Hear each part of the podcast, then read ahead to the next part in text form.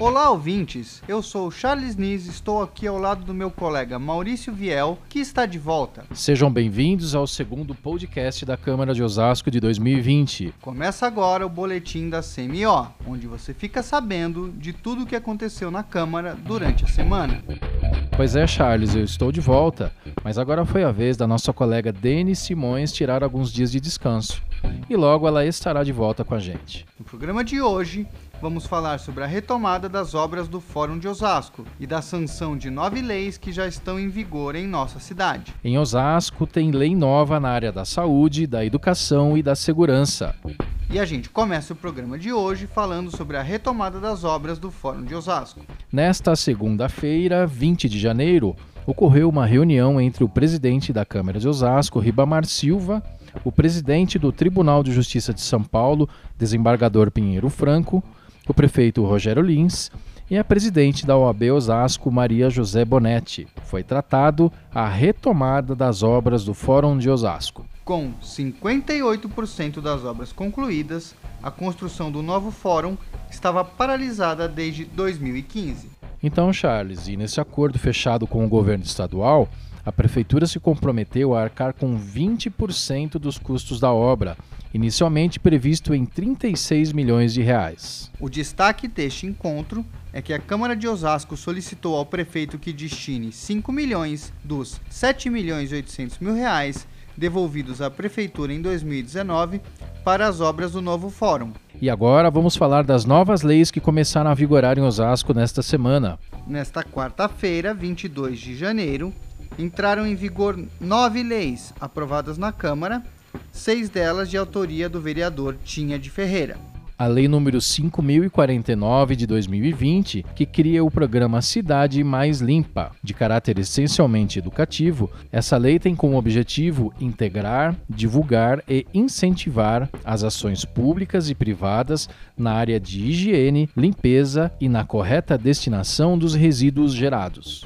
Já a Lei número 5050 de 2020 institui a política de proteção à saúde bucal da pessoa com deficiência em Osasco. A iniciativa visa oferecer tratamento adequado às necessidades desses pacientes, capacitar e especializar profissionais e inserir ações dessa política na estratégia da saúde da família.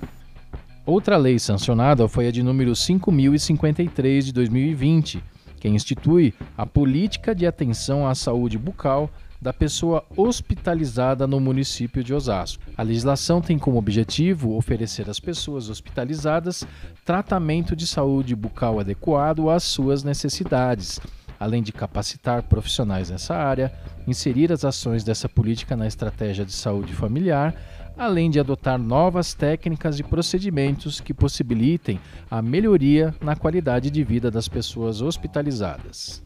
A Lei nº 5055 de 2020 inclui o pré-natal odontológico na rede pública de saúde da Prefeitura da cidade de Osasco, com exames e tratamento odontológico para mulheres grávidas. Também entrou em vigor a Lei nº 5056 de 2020, que obriga os proprietários de imóveis com suas obras paralisadas há mais de 60 dias e desabitados a promover a vedação de portas, janelas e outras formas de acesso, de maneira que impossibilite o seu uso e entrada de pessoas não autorizadas. A sexta lei de autoria do vereador Tinha de Ferreira sancionada foi a Lei 5057 de 2020, que cria o Programa de Incentivo ao Planejamento Familiar e à Saúde da Mulher, com o objetivo de disponibilizar orientações de planejamento familiar e ações preventivas e educativas visando a garantia ao acesso igualitário a informações, meios, métodos e técnicas disponíveis para a regulação da fecundidade da mulher e do casal que tem ao menos dois filhos e ambos maiores de 25 anos de idade. De autoria do vereador Toniolo, a Lei número 5051 de 2020 institui no município de Osasco a Semana Municipal de Informação e Divulgação da Saúde do Homem, a ser comemorada anualmente na semana que antecede o Dia dos Pais. Outra iniciativa do vereador Tonholo sancionada, a Lei 5054 de 2020, torna obrigatório às escolas municipais e centros municipais de educação infantil do município de Osasco realizar, no início do ano letivo, avaliação oftalmológica nos alunos matriculados. Por fim, teve a Lei número 5052 de 2020, de autoria do vereador professor Mário Luiz Guide, que institui a política municipal de leitura e escrita, com estratégia permanente para promover o livro, a leitura, a escrita, a literatura e as bibliotecas de acesso público em Osasco.